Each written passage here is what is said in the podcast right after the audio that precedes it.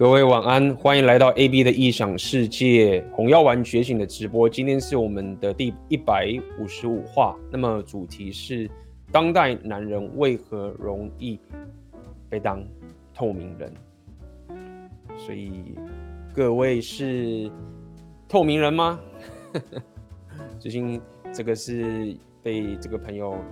说可以聊聊这个主题，所以今天就来跟聊聊，跟大家聊聊，呃，这个我认为是当代男人蛮有趣的一个现象了。好，那么在开始之前来一样跟先跟大家工商一下，那么我的这个课程选择你的现实三点零的第三期目前已经正在开放大家加入，那么在这个课程里面会教大家如何去做内容创作，做这个经营 YouTube 的频道。以及经营的自媒体，好不好？那么这个课程单价是比较高，没有错。但是，呃，也因为如此，所以这个产品是有分三期的。OK，那么各位如果有兴趣的话，可以点下面的链接。那么我们这个截止是下礼拜六月十七号，我们报名截止，我们下礼拜第三期就会正式开始上课了。OK，那么各位在场的。朋友，上周有没有收到我的电子信啊？呃，上周呃就呵 呵来个电子信轰炸，有收到的可以在聊天上聊天上面打一啊。那么其实我也是最近忙蛮多事情的，那么我有空其基本上我都会透过各种内容形式把这个内容分享给大家。所以上周我就呃写一些电子信给各位，那么说说一些我自我提升的一些旅程的过程。那么如果说哎你不知道有可以收到电子信的话，其实你可以这个在呃我这个下面的链接，其实我你只要去搜我的这个红药丸觉醒的电子书啊，或者我建筑你的社交圈这些电子书，你输入我的 email 信箱，你其实就会收到我的一些电子报。那么我就会把一些，呃，我平常要分享给各位的价值，透过电子呃信的方式寄给各位。那么电子信这一种方法，其实我也是个人也是蛮喜欢的，它跟影片不太一样，那么可以很直接的把我当下的一些东西用文字方法分享给各位，好不好？那么最近也是，最近也是这个有很多内容要要带给大家了，所以一直呃蛮忙的。比如说，有一些朋友你们在敲碗说想要听，有一些朋友就是问我说：“哎，Ryan，接下来会不会有有一些内容一起合作啊？”那么最近也在跟 Ryan Ryan 在沟通，然后准备下一次的影片要带给大家。所以如果喜欢 Ryan 的朋友们，也请呃期待，呃之后应该也会有 Ryan 的一些内容呃带给大家。好不好？OK，好，那么你就来聊一聊聊一下今天的这个这个主题吧。为何当代的男人容易被当成透明人？那么我其实也很好奇，我这次没有做这个投票啦。各位有感受到过去曾经是被当空气吗？那么会因为这件事情而感受到痛苦吗？那么我看了一些，呃，这些国外啊，甚至台湾也有啦，一些两性动态的一些数据跟一个现象嘛。那么在这个 Red Pill 的世界里面，有很多人聊有，哎，百分之八十的男人是被女生当作是透明人的，相信很多人应该知道这样的一个现象。那么很多女人她们眼中的。所谓的看到的男人呢、啊，呃，其实都已经是前面一二十趴的顶级的高价值的男人了。那么他们可能会讲说啊，男人都女朋友都一直换啊，然后男人就是劈腿啊，或者是男人怎么可能交不到女朋友啊，等等这些情形。那么透过不少女人这样的一种世界观。那么，在红药丸的世界里面，会讲说，哎，其实有百分之八十趴的男人其实是被女人当作是空气的。比如说，他们会常讲说，哎，你还记得这个？你去星巴克买咖啡的时候，那个店员的男人是谁吗？或者是他们可能会问女人说：“哎，你知道你有一个异性朋友，他可能是喜欢你吗？”那么这个女生可能都会有一点嗯惊讶的反应，说：“哎，哎，她发现说，哎，对吼，那个那个朋友，我只是把她把她当成是闺蜜之类的这些情形。”所以有造成一个，就是当代男人很多都是被当成透明人的一个现象。那么，其实，在聊这个主题的时候，我反而是回归想要问第一个问题，就是说，为什么你觉得自己是透明人？你被当透明人是一件痛苦的事情。当我们在先聊说，哎，为什么大家被当透明人？我反而想要先去问问。哦，各位，哎，为什么你觉得自己被当透明人是痛苦的？因为其实也有蛮多的男人觉得说，其实我并不想要出风头。那么我上班下班，那我回家我打电动，然后我看动漫，我自给自足。然后其实如果太出风头的话，受到太多关注，我反而觉得不舒服。所以其实也有人的这一种生活的这种模式啊，是觉得说啊，我已经习惯了，哎，就是我我不想要出风头。那么也有另外另外有一些人也不想，就是不在乎世界被当透明人，是因为他们觉得说，说了就是觉哎，其实不想被女生烦。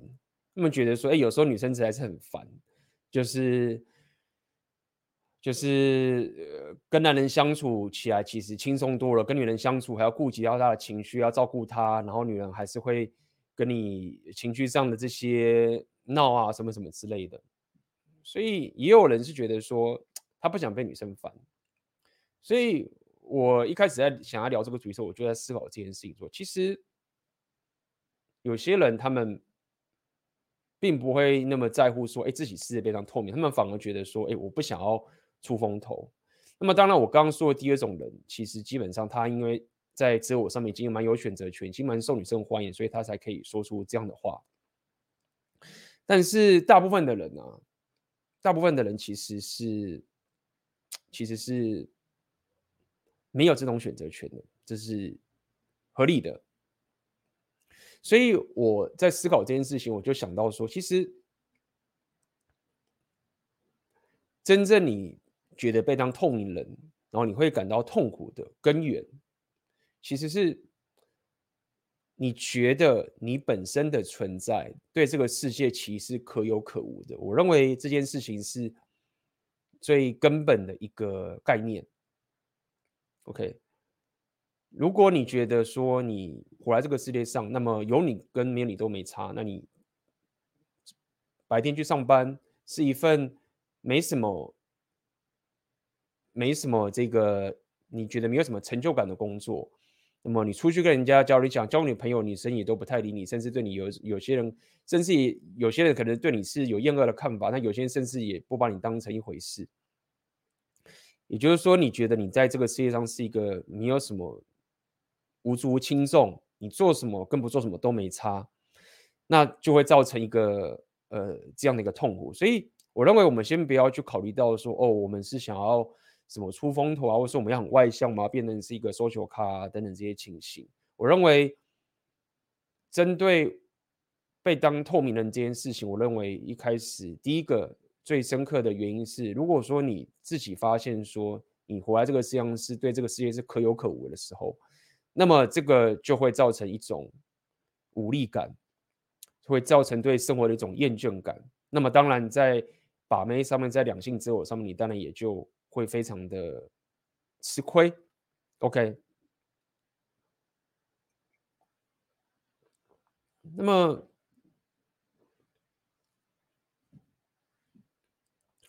讲到这个地方的时候呢，我们就会想到一件事情是，有一些人，有一些人，他们可能会觉得说。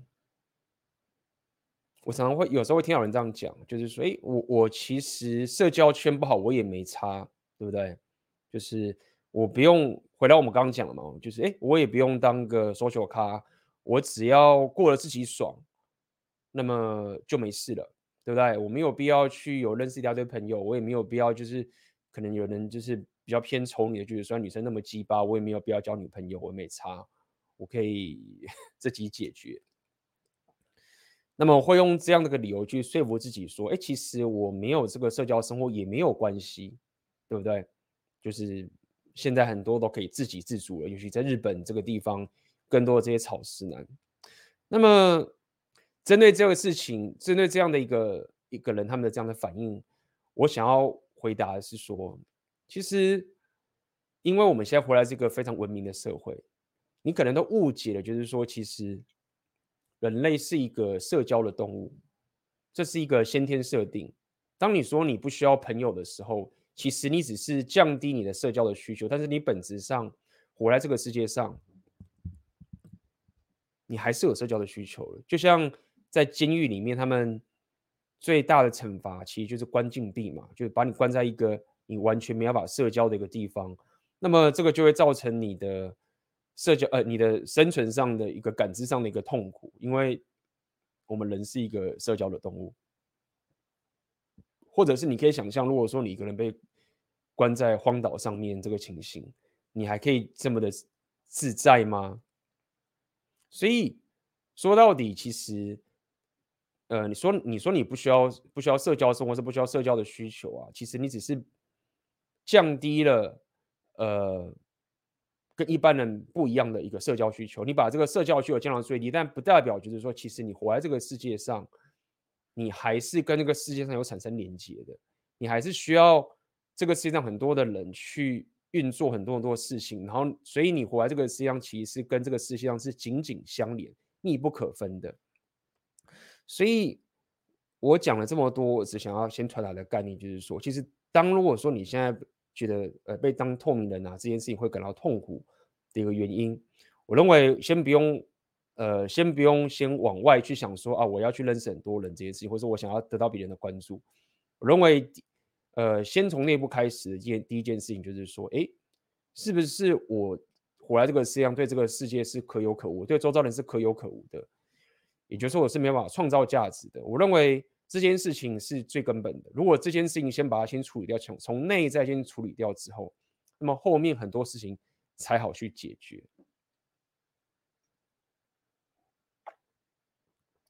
所以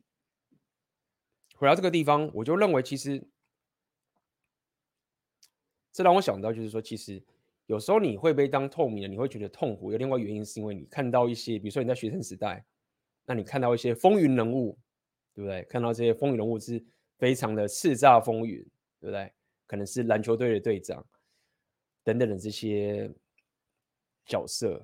那么会因为看到这些风云人物之后，然后你再回来看看自己的这个情绪，你有这个比较的一个情形，所以你就会造成美送，有比较就是就会不爽了，但是没有办法，这个。我们人比较也是一个生存上先天的一个设定，等等这个情形。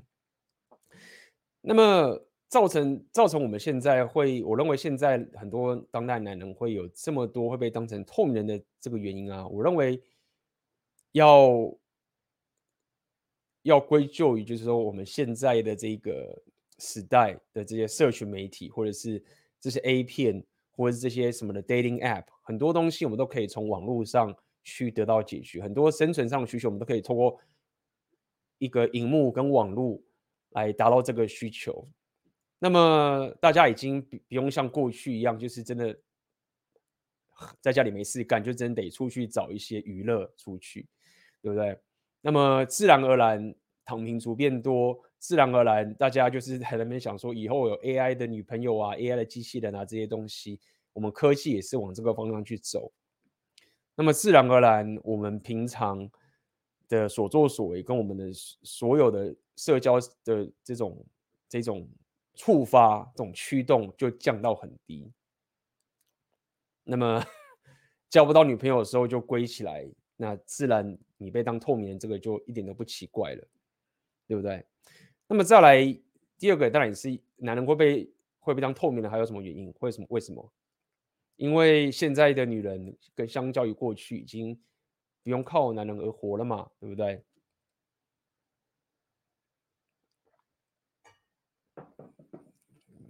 我们现在已经蛮习惯。当然，如果说你现在 已经很有自由选择权的话，你可能呃把没把得很顺利，那当然合理。你可能这个不存在你的现实观里面。但是我们不得不承认，是在当代女人的教育的程度提升了，那女人的这个工作的能力也提升了，所以自然而然她们不会主动的会出去去找男人嘛。以前过去的女人可能还要出去参加一些活动啊什么什么的。那我们知道当代很多人都是透过交友软体去找伴侣的嘛，对不对？所以种种这些原因，其实女人对男人的这一种靠男人生存的这种需求已经。降低许多之后，那么男人不主动一点，自然就被当成透明人的，对不对？那么这一件事情，我觉得如果要去处理到你这个是被透明的问题，呃，被当透明的这个问题的话，就回到我刚一开始想跟各位分享的一个点，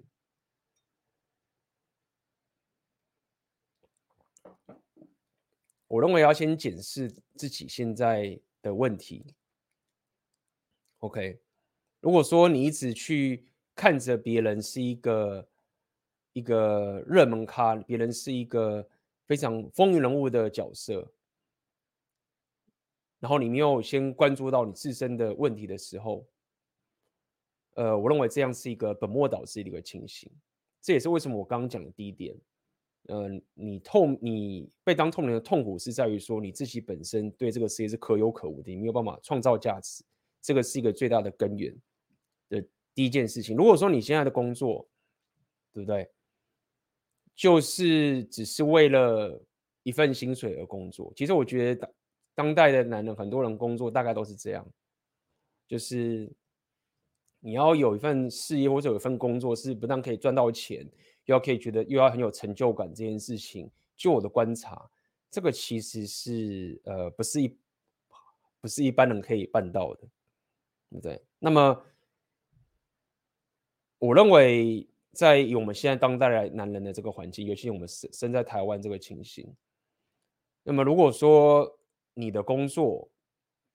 你的事业，或是你在职场上的这些所有的这些活动，如果单纯只是为了薪水的话，那么你却没有理解到，你要如何创造提供价值给这个世界的话，那么我认为这个会是一个当代男人大家都陷入的一个困境。那这也是很有感啦。最近也在跟一些朋友聊天，你就会讲嘛，就是说，其实，在公司里面，主管的权力真的是很大的，大家都一定得听主管的，因为他是付你薪水的。那当你付薪水，当你付钱的时候，这个权力就非常非常大，那你就会不得不去按照这个主管的吩咐去办事，除非就是说你要去转职到其他的公司。不过，呃，当然，可是如果说你你待在这公司是很不错的时候，基本上因为我周遭很多朋友他们待的公司其实都非常非常不错，所以也不得不去听上司交代的任务，就把这个事情完成。所以，我可以理解，就是说，薪水这件事情，大家为薪水工作这件事情是有多么的重要、合理。但是，一样，我要回到我这个频道的初衷，跟各位讲的是，当你的活在这个世界上，你的创造价值的能力，你可以带给周遭的人有所不同的东西的时候，我认为这个是一切的根源。OK，再来。第二个我想讲的是，解决第二个问题是，请改变自己的外表。OK，也就是我经常提的这个力量属性。但今天聊这力量属性，我可能要再多加一个，就是你的卫生习惯和你的卫生习惯。但说起来是有点，有一点这个。矛盾呐、啊，如果说你的卫生习惯很糟糕的话，你可能也不会当透明，你只是会被人家讨厌而已。就是哎，实在是很臭或者什么之类的，一讲话就口臭啊，或者是衣服就不洗啊，油油的这些这个东西。那么我认为，呃，慢慢的，我自己在提升过程中，我也发现说，其实外表或是卫生习惯这件事，或是你的穿着等等这个东西，其实也真的是还蛮重要的。那么如果说你把自己的呃外形有慢慢的去改进，提升到一些基本的能力的时候啊，我认为呃。在之后，你再回头去穿一些比较低品质或者是比较不卫生的这些衣，这这些不是衣服啦，就是你不卫生的这些生活习惯的时候，你就会开始有没办法去容忍这件事情了。所以其实有时候我就是回到台湾，看到路上有些人啊，或者是有些这些台湾的男生好了，可能有些人在那边吵说什么啊，我把不到妹啊，或者我要 gay 啊，或者是我们要什么红药丸觉醒啊，讲大都很多很多这些。一些我们过去聊的这些两性动态这些知识，好了，那我一看到说，看到这个男人就觉得说，哎，你连基本的卫生习惯都没有搞定，那这个其实是 本末倒置的。很多时候你要先把一些基本的生活习惯这件事情先搞定之后，你再去讲其他的才有意义。那么在这边我也分多提一个啦，我认为，因为我们今天讲到这个外表生活习惯嘛，那我就多提一个东西。就是我认为鞋子是蛮重要的，好不好？鞋子是蛮重要的，很多很多人可能呃可能会注重自己的发型啊，或者是注重自己的衣服啊，穿西装，穿西装可能比较少，除非上班啊。那么我认为鞋子这件事情其实是蛮重要的，好不好？这个是我可以给各位的建议。那么鞋子，我不知道各位喜不喜欢穿皮鞋啦，但我个人其实觉得，哎。除了白色球鞋以外，我自己也蛮喜欢有一个皮鞋的，我觉得这个是蛮不错的。我自己觉得穿皮鞋这件事情，不但可以提升一下你自己整个穿着的质感，而且如果你爱穿西装的话，我觉得皮鞋这个事情，在我过去两三年来，其实我花了蛮多的钱去买皮鞋的。OK，再来，我们刚刚讲了，先检讨自己的问题，然后接下来。我们改变自己的外表的卫生等等这些问题，对吧？其实最基础的生活习惯先把它搞定之后呢，好，那么当然我们就开始进入第三个，就是随着你的社交属性的提升了。对，如果说你觉得你一直被当这个透明人，也许你的社交生活其实是有问题的。OK，那么你可能都不习惯去新场合，不擅不擅长去新的环境，对不对？你遇到新的人就觉得不自在，你就躲在这个社交场合的角落。有这样的一个不安全感，对不对？那么在最近我开了这个讲座，还有我之前办了这个感谢会啊，那么我也有得到一些学员的反馈，那么有跟我提到，就是哎，他们比如说去这个场合，第一次去这个场合，觉得哎很紧张啊，或者是哎这次我上次参加讲座的时候，哎我在这个小组讨论的时候，我感受到有些紧张等等的。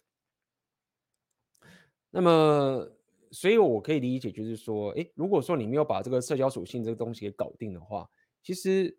呃，这件事情其实会造成你很大很大的困境。OK，那么针对这件事情，我想要讲的其实一个点，好不好？就讲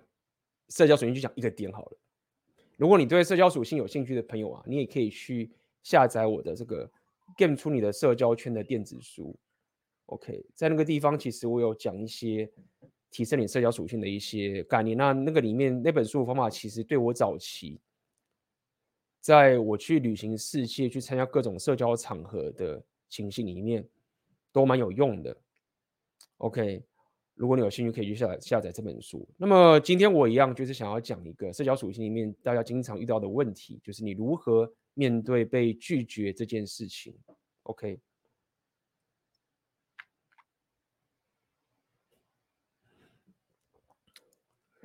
那拒绝这个东西也是蛮麻烦的啦。你要么是 假设你是经常被拒绝的，对不对？那你就被当透明人，或者是你总是很怕被拒绝的，然后你就每次都躲在角落，那你也有永远是被当空气人。所以你可以去分析一下，你到底是属于哪一种。但我猜，我猜大部分的。人，大部分的人其实都应该是因为不想被拒绝，所以永远躲在后面，然后被人家当空气的这件事情。好，那么这件事情会有一个蛮严重的后果，原因就是在于说，其实被拒绝这件事情啊，你不只是被拒绝的时候，你会感受到痛苦。很多人讲都不想被拒绝嘛，合理。OK，被拒绝的时候感到痛苦。更麻烦的点是在于说，由于你被拒绝感受到痛苦这件事情，你反而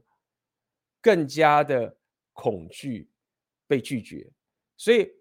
这个是有两层的哦，一种是被拒绝的那一瞬间感到痛苦，跟第二层是你其实害怕被拒绝这件事情的恐惧，造成你就不踏出去那一步了。OK，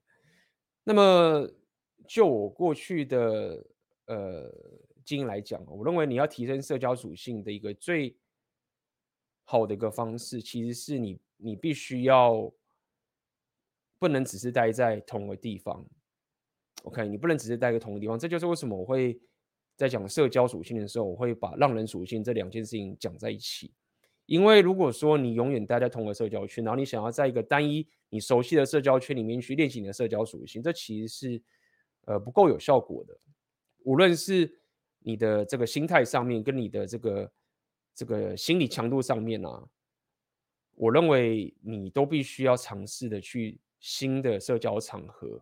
去提升你的社交圈。如果你想要有意识的提升你的社交属性的话，OK。当然我知道有些人你说啊，我现在忙着工作，我现在忙干嘛？那我那那个是另外一件事情。当如果说呃你要有意识的提升社交属性的时候。那么安排一个礼拜，安排一个时间，去一个新的社交场。你可以是去一个语言交换。如果你想练英文的人，你去语言交换。然后在一个新的场合的时候，你如果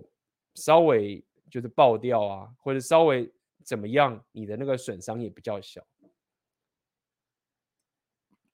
嗯哼，OK。那么当你尝试够多次的之后啊，你自然。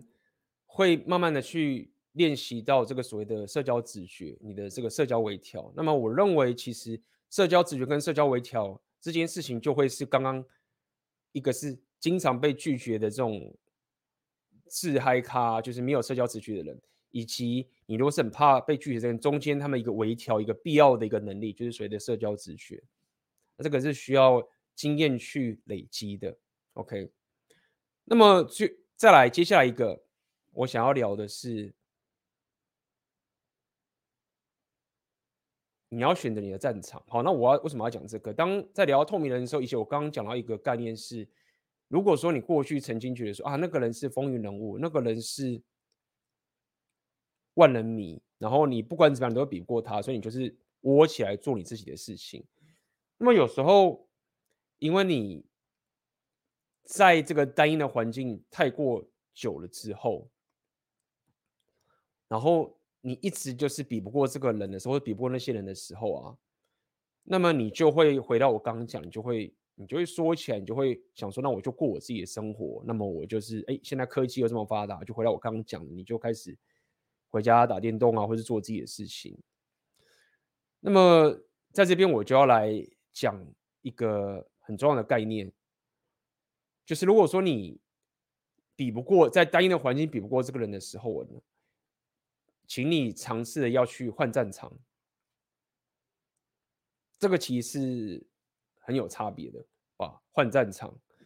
那么我印象很深刻是，其实以我来讲的话，我记得有一次很有趣，那时候我刚到乌克兰的时候，那么我就在跟那边的一个乌克兰的妹子约会，我们就出去外面。吃东西聊天，然后那个乌克兰的妹子，她是长期住在中国的，她过去就是住在中国好几年的这样子，然后好像会说中文嘛，好像说的不太好，然后我们当时都是用英文聊天，然后我们就这样聊啊，我们就这样聊啊，这样聊天这样子，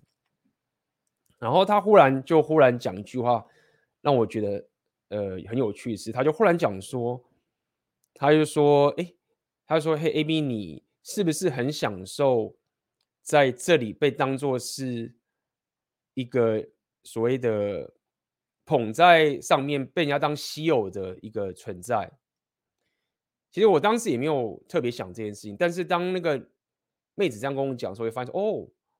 这个其实很有趣的现象，就是说，其实当我人在不同的地方的时候，在不同的环境的时候，所谓的物以稀为贵嘛。但这也不代表就是说，各位你就是说干嘛？那我现在去什么乌克兰，我去什么欧洲，你就是被当宝，你还是要有基本的价值跟 game 能力。但是我要讲的点就是在于说，其实。呃，如果说你在一个单一的环境混太久的时候啊，其实有时候你换个环境的时候，你你换到一个是你比较擅长的战场的时候，那么这时候你就会发现说，哎，你过去可能是没有什么特别特别突出的地方，那你现在就可以有一个局部的情境的优势了。OK，所以意思就是说，你不只是。单纯的是提升你自己本身价值的一个过程，你要提升你有办法去适应新环境的一个可能性。我认为这样子可以带给你一个最全面的一种一种优势，保保持着你有办法去面对新环境适应的这个弹性的话，我认为在我们当代的这种环境啊，其实是我自己是非常喜欢的。OK，最后我们就来聊聊。OK，因为刚刚的这一种这个所谓的你可以选择自己的战场的这样的一个概念，那么也就会带到我最要跟各位讲，就是说我会很倾向去练习复合的能力，可练习复合的技能，可练习复合的技能。就是说，如果说你想要突破这个新环境，你要离开你现在待的环境跟待你的工作圈，那么你不得不去练习其他的技能，你不能只会一个你工作上会的这件事情，对不对？那么这也是为什么，比如说我过去我会去学摇摆舞啊，或者是我会去学，包含现在这个内容创作啊，或者说学写作啊，或者学各种这些呃创业上面的这些所有的知识。那么，我认为这个复合的技能是当代很多人是缺乏了这种心态，就是可能他们已经太习惯只会过去自己学校教的东西，而没有办法自己去学习其他的能力。那在这样的情形下面的话，你就容易被局限在一个单一的生活圈跟单一的社交圈。所以，当你学会了复合的技能的时候，当你原本单一的能力没有很强大的时候，专精能力没有很强，但是你复合技能。结合在一起的时候，反而会产生出一个很强大的力量。那么这个东西包含包含就是以这个选择你的现实里面这个内容创作的一个部分。为什么会这么推这个所谓的内容创作跟自媒体经营？因为它其实本身就是一个复合式的技能。OK，它是一个当代我们最泛用的，可以去透过一个内容创作的过程，去把你的专业分享到给这个世界。通常你会了这一招之后，会了你会了这个说故事能力之后呢，当然这个内容创作是需要花点时间的啊。你要会去做影片，或者你要去写脚本，你要去写作，你要会剪辑，这个确实是要花时间的。但是当你有得到这份技能了之后呢，再搭配你本身原本的专业能力的时候，其实我认为就是 你要被当透明人这件事情也是。很难的一件事情了啦，好不好？那么当然我知道很多人，我最常听到大家去开始做内容创作啊，去做这种影片，最怕的是露脸这件事情，就是不想要出风头。所以其实我了解很多人反而觉得说，哎，我不想要出风头，我不想要出风头，露脸觉得很可怕，对不对？但是无论如何，其实在这个地方最后个要点，我想要分享给各位的的一个情形就是这样子：你要开始学习，呃，你要开始去学复合的技能。那这件事情是非常非常重要，这也是所谓的自我学习的能力，好不好？OK，好，那么今天的这个直播是比较短的，我们就分享到这个地方。那么各位如果有任何的问题，也可以请你呃放在聊天上面，好不好？那我们就先中场休息一下，待会马上回来，欢迎回来。哦，那今天我们就提早下班啦。最近上礼拜跟大家分享一下上礼拜在做什么事情好了。其实上礼拜，呃，最近刚好在准备那些课程嘛，花了蛮多时间在呃准备一些内容的。然后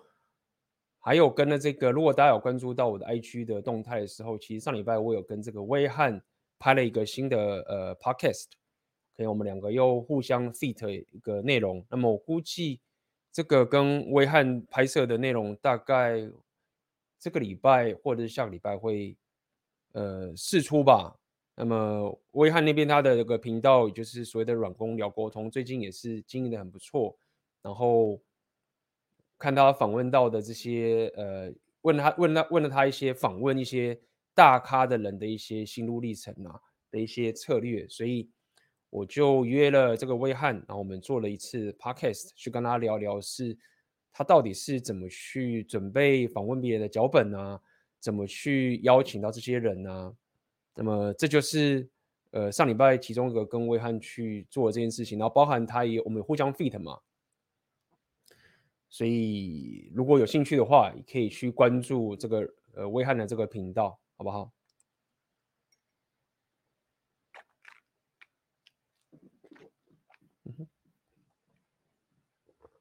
好吧。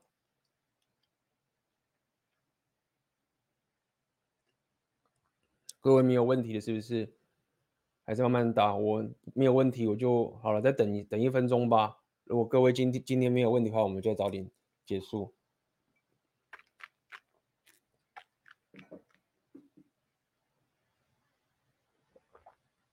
嗯，最近大家准备影片啦，那么到时候知道了吧？最近确实是比较忙的，然后到时候有。会剪一个偏短影片的东西，啊，那内容是什么？就先卖个关子，好不好？那么到时候我估计不只是刚刚这个威汉的这个影片，那包含我最近剪的这个新影片出来之后，再请各位关注，好吗？AB 下场实体讲座是明年的吗？呃，我有收到一些回馈，那么也感谢这次实体讲座有我有收到各位呃蛮多人的这个回馈的表单。那么 我今年只办一场嘛，只有办一场实体讲座。那么下一场，呃，我目前还没有规划今年会有。那么我只能说，如果说我们还要再办下一场讲座的话，那么我估计应该会是在呃八月。但是如果说没有办成的话，应该就是明年的，好不好？因为今年这一次，我这次有参加过实体讲座的人也相信，就是那一天的内容是非常非常丰富。那我们讲了大概五个小时，因为我是 花了蛮多的心心思心力，然后包含水平线，我们一起去把那个实体讲座搞定。OK，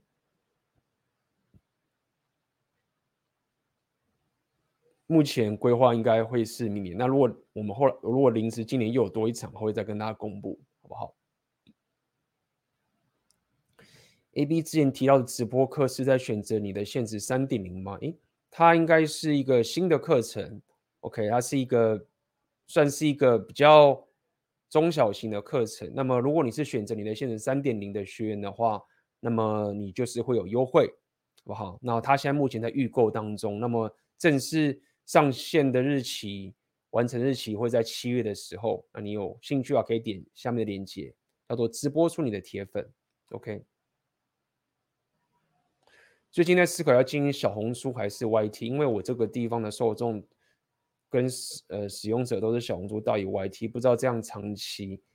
的影响是，呃，小红书我基本上就比较没有像 YT 的研究这么多啦，那么。你可以讲讲说你的受众是在什么地方？为什么都是使用呃小红书居多呢？嗯哼，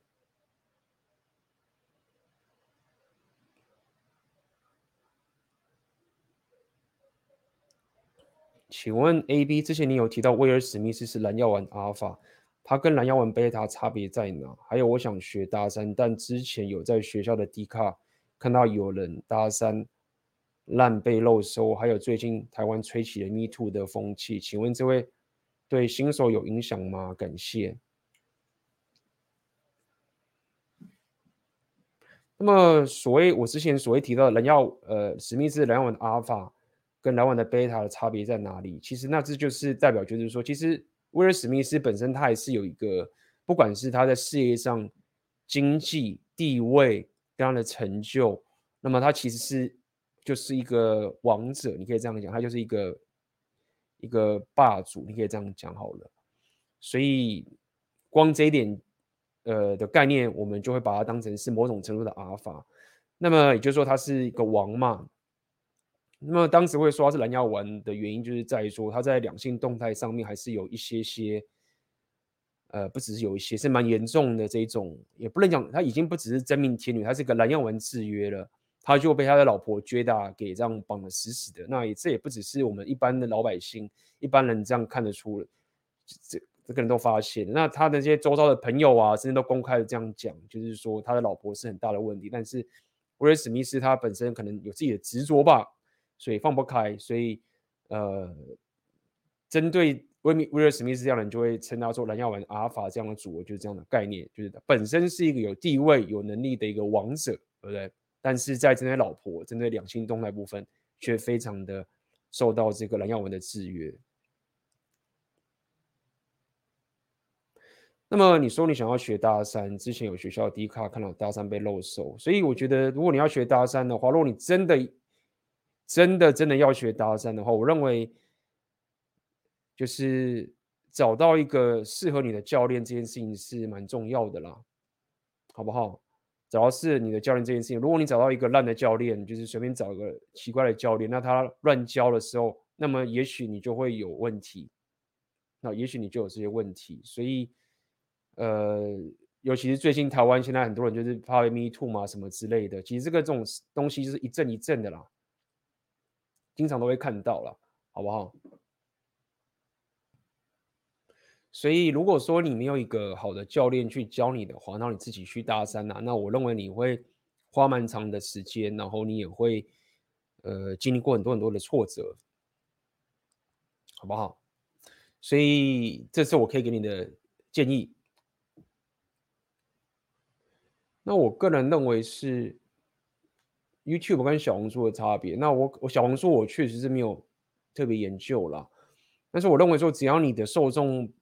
不是以这个中国大陆那边为主，是有防火墙的那种话，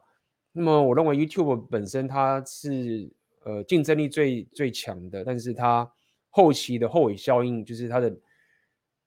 呃这个收获也是最丰盛的。到目前为止，YouTube 还是。在这个所有的内容创作所有平台里面是一个王者，我目前还没有听到或者看到其他人就是有威胁到 YouTube 这个平台这个情形，好不好？那如果说你是要去以影片的创作内容为主的话，我还是会很推荐是以 YouTube 为主。四二零 Trash，感谢你的抖内，感谢你的抖内。请问 AB 对于瓦昆版的 Joker 和保罗版的弥天大圣这类的 Incel 有什么看法？呃，保罗版的弥天大圣我可能没有没有什么印印象。那瓦昆版的 Joker，你你是不是指最近那个版本的 Joker 吗？可最新的那个，可最新那个 Joker 是瓦昆版的吗？我不确定。好，那我就先假设。你说的是最近的那个 Joker，对吗？是想要拍第二集啊？好像要拍第二集，是不是？忘记了。那么，我认为这个那个 Joker 最新版本的那个那个 Joker，我认为那部影片就是拍的非常非常的好，非常好。呃，我觉得不错，他他讲了很多很多的的情形。那么我自己的，我看完了，我我我印象中我看了一遍，还看了两遍嘛。那么针对这个 Joker，我的想法其实这样是，他也我认为那个 Joker，他算是 in sale 吗？我记得他中间不是有跟个女人约会的，可是后来是被人家被人家那个抛弃或什么什么之类的。但是我认为那部电影里面，他带给那个 Joker 的这种，他就是黑化的这个过程啊，已经太过于人生的黑暗了。我不认为大部分的这个当代男人的这种情形会有遇到这么衰的这个情形。这么讲好了，这就是为什么我会很推这个所谓的呃 Jordan Peterson，他特别提到这个荣格的这个应该是荣格吧，就是把自己的黑暗面要整合到自己的人格特质里面。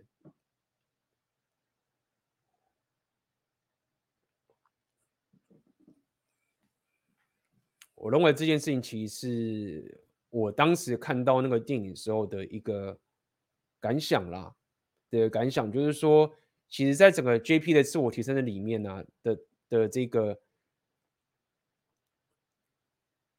理论里面，他其实有讲到一件很重要的事情，就是说，我们必须要去看到这个往这个黑暗里面去挖。那我印象中，他那时候被一个人访问，然后说：“那你怎么？”那个人就反问 JP 说。那你不怕你凝视的这个深渊，这个黑暗，就像这个 Joker，他就是被这个黑暗面的世界给无限的清洗嘛？你有这么好好康的事情吗？那么，如果你凝视着黑暗，你不怕你也被吞噬吗？说到底是你不怕你最后就变得跟 Joker 一样吗？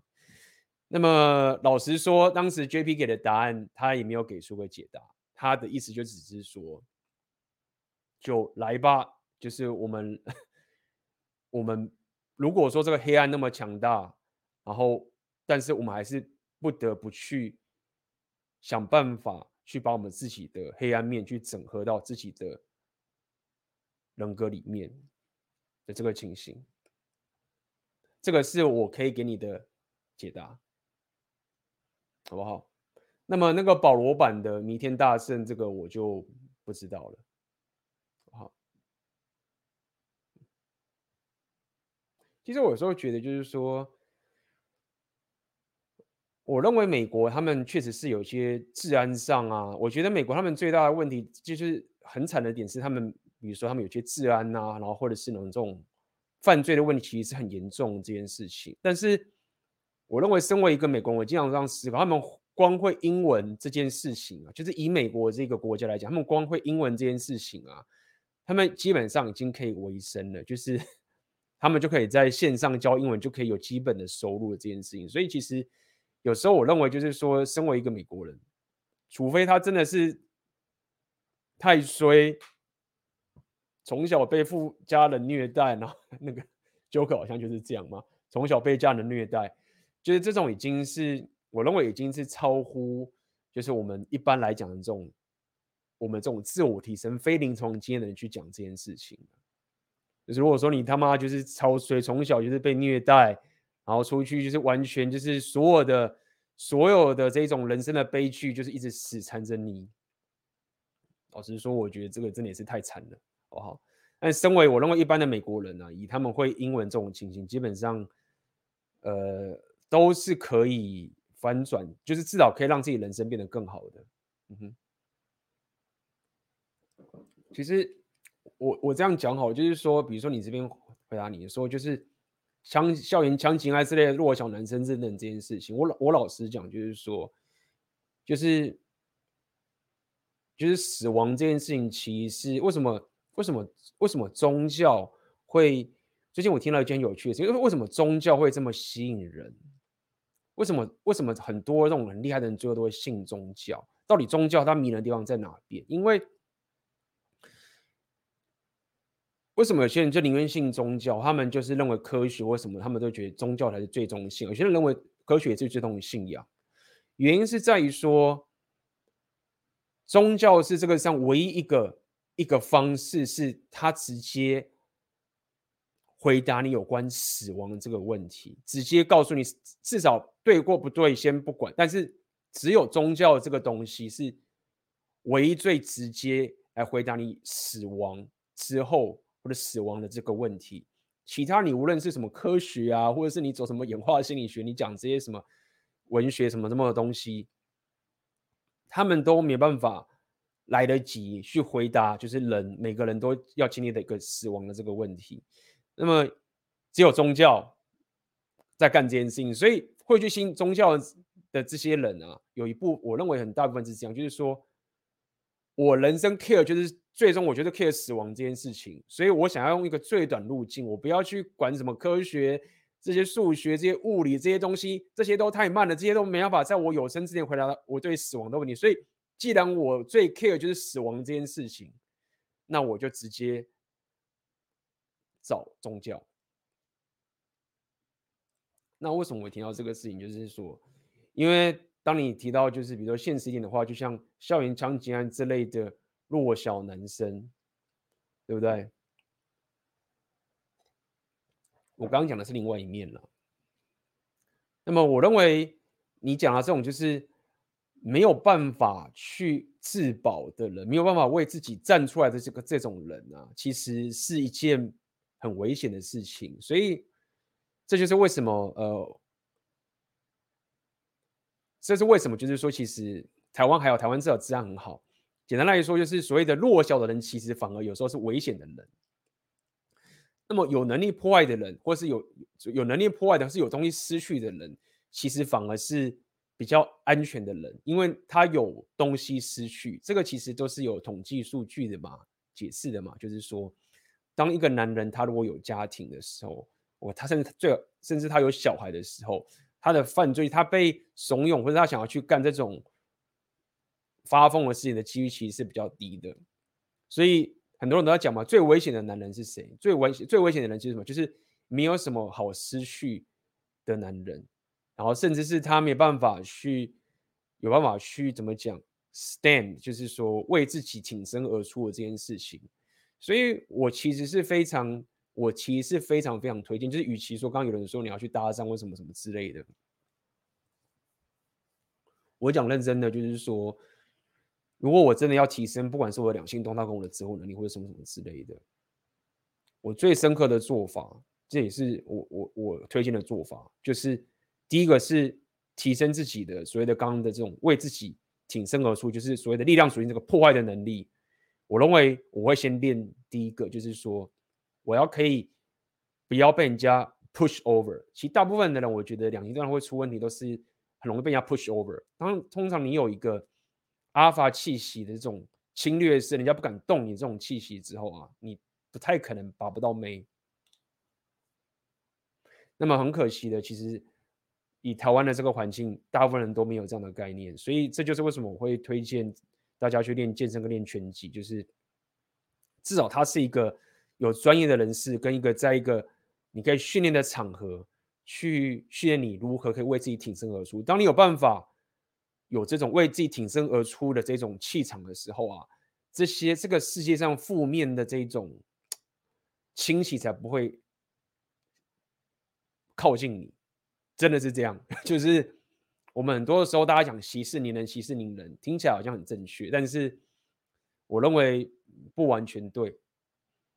大家还是要去训练为自己站起来这个能力，好不好？我认为他这个非常非常的扎实。就所谓的力量属性，就你刚刚讲嘛，就当你有办法为自己挺身而出的时候，你其实你就可以控制好自己，不会去干这种，就是我不知道你讲的应该是有人去枪击别人呐。那当你有这个能力的时候，第二点其实我会非常推这个所谓的让人属性，就是打开你的视野。你说去旅行也好，你说去什么地方也好，其实当你去旅行的时候，你就会有很多很多的人生的故事。你会遇到很多很多有趣的事情，然后你会遇到也是遇到很多狗屁倒灶的事情，对啊，所以其实刚刚这两种东西，其实在我们当代来讲，其实也不花什么钱嘛，练你的力量，练你的让人，就是这样子。那么当回到你这个十二零 Trash，你你讲这一点，就是当你练了浪人，然后当你又可以不会困在一个你局部的这个地方的时候。我认为你这样子就比较不会有几率变得 incel，比较不会。请问 AB 要怎么样训练自己的口才跟嘴炮能力？常常被同事嘴炮，嘴不过又气得要命，气得要命又嘴不过。所以我认为要训练你的嘴炮能力，我认为当然啦，其实这个有很多个层面，这是有很多个层面。我认为第一个是你的呃思维的层面，你的脑筋动得够不够快。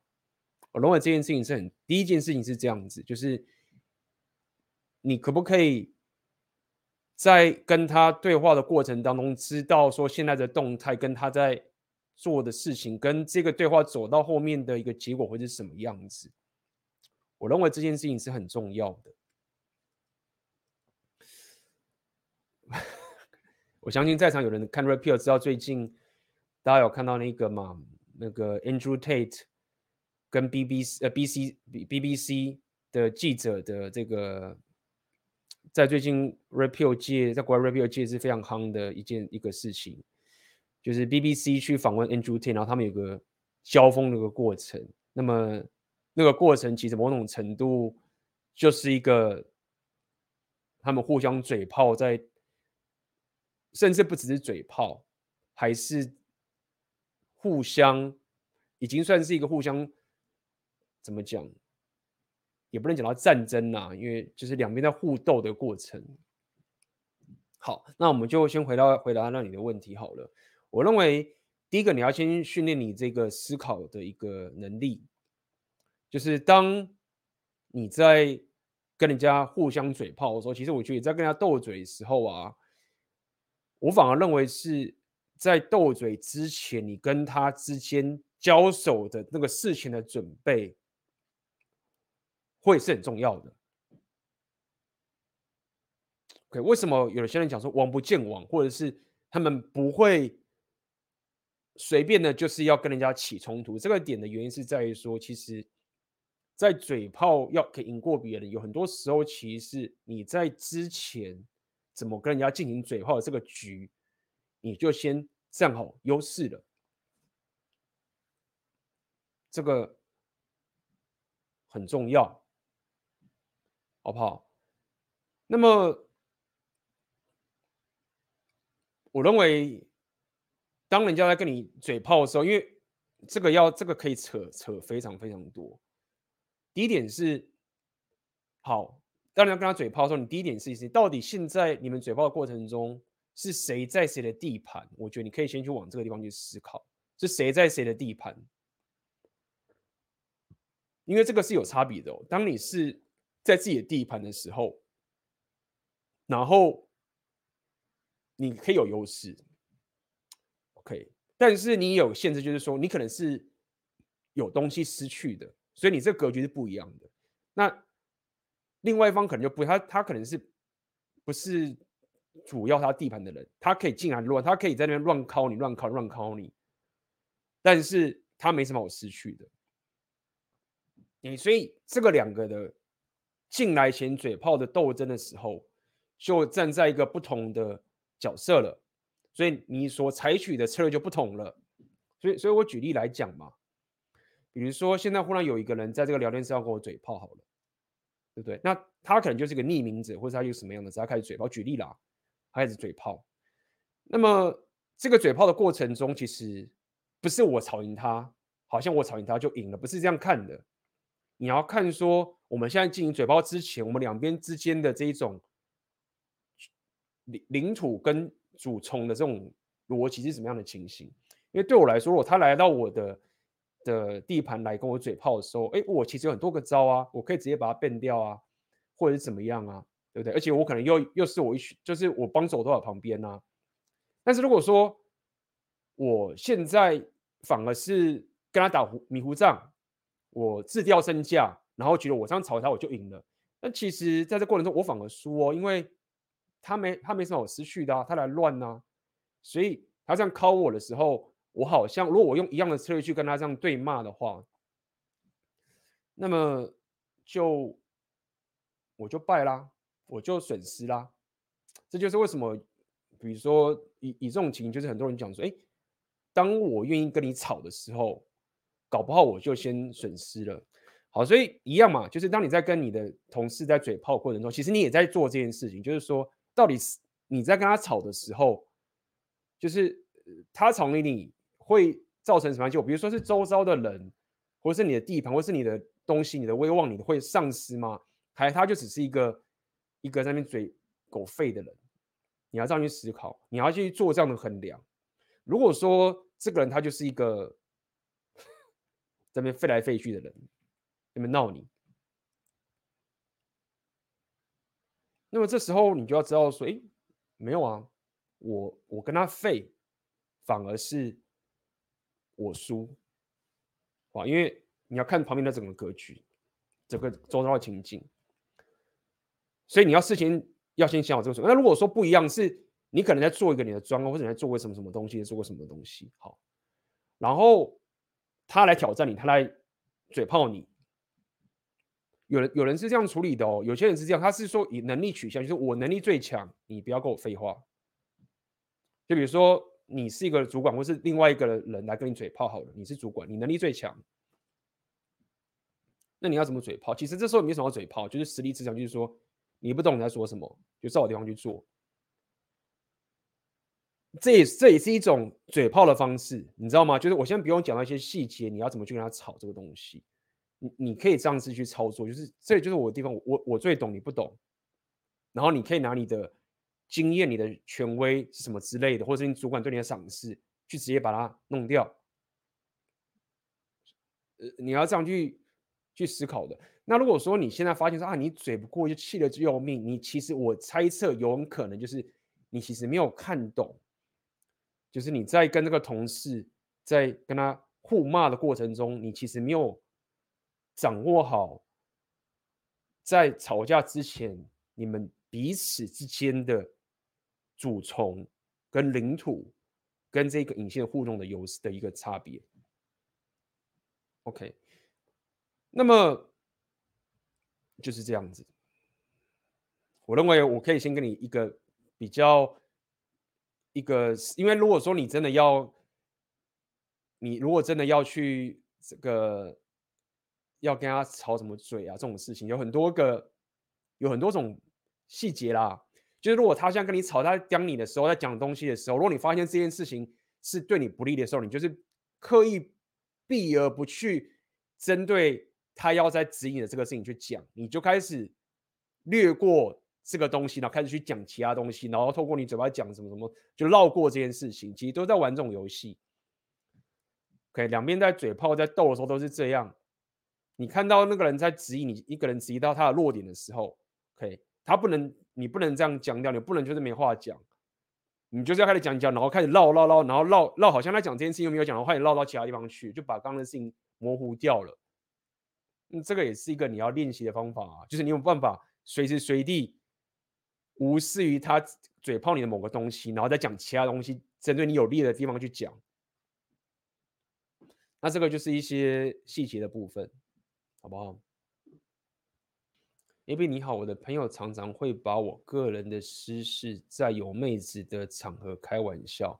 与他沟通后，他只回复我 EQ 太低，不该为此反应过度，这让我思考开玩笑的底线是否设得太严格。想请问你的区分恶意玩笑还有一般的玩笑？嗯，我觉得。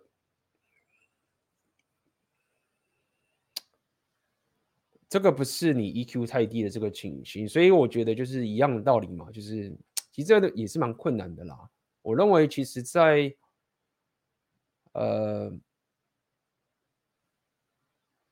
我认为他如果还回复你 EQ 太低的话，觉得这种人其实是一个不好的卡，你也不应该被他占便宜。好，我也不认为说你设的底线太过严格。那就是基本上这种人，其实我 就不是什么好咖。就是你他你他又你又跟他不熟，又不是说自己朋友在开玩笑或什么之类，而且还是拿个人的私事。那剩下来就是在于，就是说这种朋友，我觉得就慢慢远离啊。我觉得一个朋友他如果这么的白目，都已经认为是朋友了，然后还。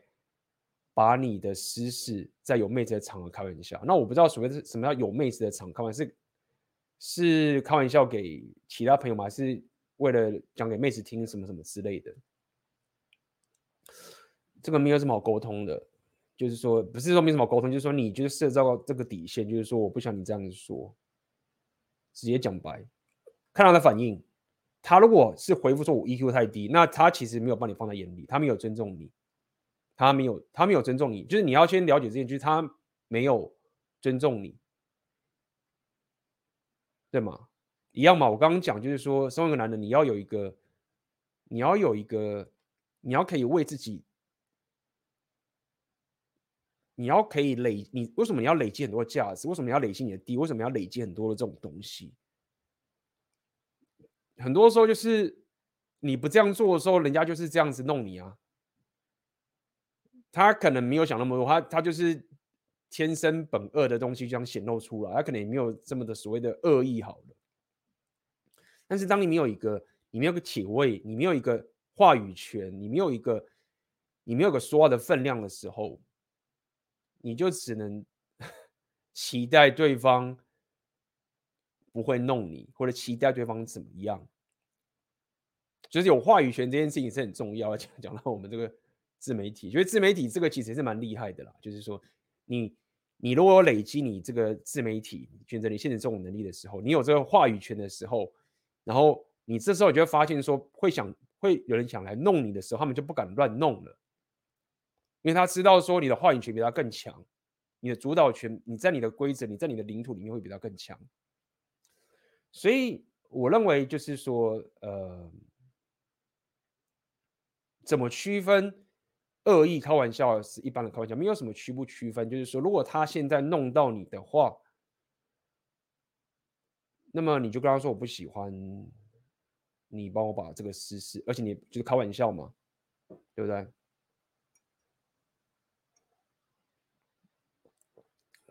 不过当然啦，就是。你还是要看看到底他开玩笑的内容是什么，好不好？如果说他只是，其实我觉得一般来说也不会啦。看你，我不知道你他怎么开你玩笑，这个要看你的内容是什么才知道，好不好？如果说他他也只是，我像你今天早遇到，我的朋友也不会不会，就是大家长那么大就知道说这种东西就是结仇。那你结仇的话，你就是。你就是白目，你就是你之后就是麻烦，你就是混不下去了。厉害的人都知道，说你没事不会去结仇的，你不会去。如果他是你朋友，你怎么可能去压打压你的朋友呢？好不好？OK，每日 M V M V P 那篇真的帮助很大，刚好最近蛮焦虑的，看完之后又比较释然，感谢 A B，嘿，不客气。OK，有收了电子书。电子报不错，没有讲 JB 的书有说过要结结交会希望你变好的朋友，就是这样子。我认为这件事情是蛮重要的，好不好？要结交会希望你变好的朋友，啊，这种朋友其实不多，但是我认为这件事情很重要。然后你。呃，对，就是这样子。就是你可能会觉得啊，这个人他好厉害，这个人他什么什么厉害。但是如果说，但是如果说他其实跟你相处下来，他本质上没有希望你变你变好的话，那我认为，呃，这种朋友的这个跟你之间的距离也没有办法那么近的，好不好？就只是我认为这种朋友不够深刻。他如果他不希望你变更好的话。其实我觉得大家练搭讪的话，这种东西保持距离嘛，然后不要不要吓到对方，比比如说随便不要吓到，他可能听不懂。就是明确讲明确清楚，先自我介绍，然后跟他保持一些距离，然后开始跟他聊，让他了解你是什么样的意图，你是什么样的一个人，只要不然他。不然他以为说他你是他妈的抢劫什么挖哥，或是一些疯子，或者在卖东西的，不知道。讲完了，如果这妹子她拒绝你说有事情要走，就放她走，结束就好了，好不好？听起来好像很简单，没有那么简单。我了解啊，只是就是如果现在有人刚刚看到有人是想要学搭讪的话，就是 学社提升你的社交能力嘛，解。OK，好的，那么 OK，好，那没有问题了。好啊，那么今天我们的直播就到这边结束啦，好不好？如果喜欢我这次的直播的话，可以帮我点赞，会对我的频道很有帮助。OK，那么一样，如果你对这个选择连线 3D 有兴趣的话，可以点下面的链接。我们在下礼拜六月十呃十七十八号以后，我们就正式开课，为期四周的的课程，会好好的帮大家去经营自己的自媒体跟影片创作，好吗？OK，那我们今天的直播就到这边结束了，我们就下次见啦，各位拜拜。